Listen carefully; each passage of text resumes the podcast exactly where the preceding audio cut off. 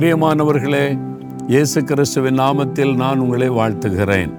இன்றைக்கு ஒரு முக்கியமான இடத்தில் நின்று கொண்டு ஒரு முக்கியமான வசனத்தை உங்களுக்கு சொல்ல போகிறேன். அது என்ன முக்கியமான இடம்? ஒலிவமலை எனக்கு பின்னால் தெரியுதுல இதுதான் ஒலிவமலை நாம் நின்று கொண்டிருக்கிறது எரிசலை பட்டணத்தினுடைய அந்த மலைப்பகுதியினுடைய ஒரு பகுதியில் நிற்கிறேன். ரெண்டுக்கு இடைப்பட்ட பகுதி தான் கிதரோன் பள்ளத்தாக்கு. ஒரு காலத்தில் ஒரு சின்ன ஆறாக இருந்திருக்கிறது இப்போ ஒரு வெறும் பள்ளத்தாக்காக இருக்கிறது.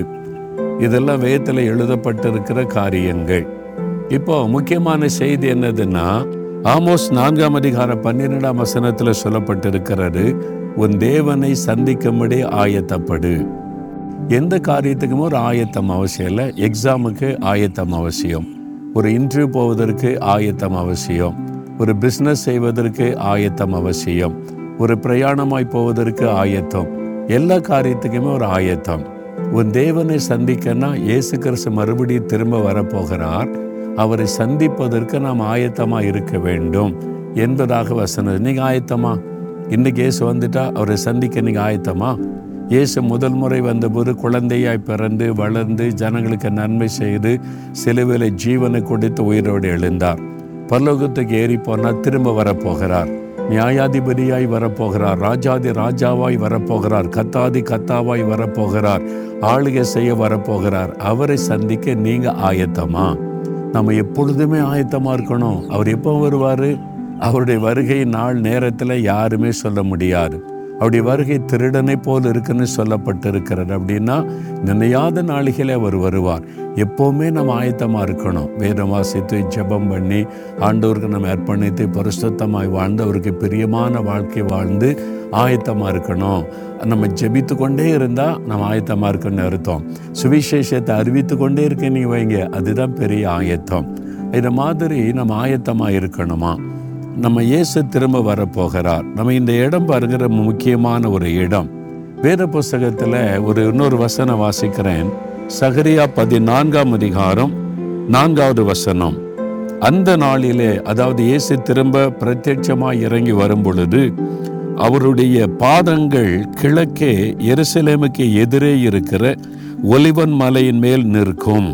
அப்பொழுது மகா பெரிய பள்ளத்தாக்கு உண்டாகும்படி ஒலிவமலை தன் நடு மையத்திலே கிழக்கு மேற்காக எதிராக பிளந்து போம்.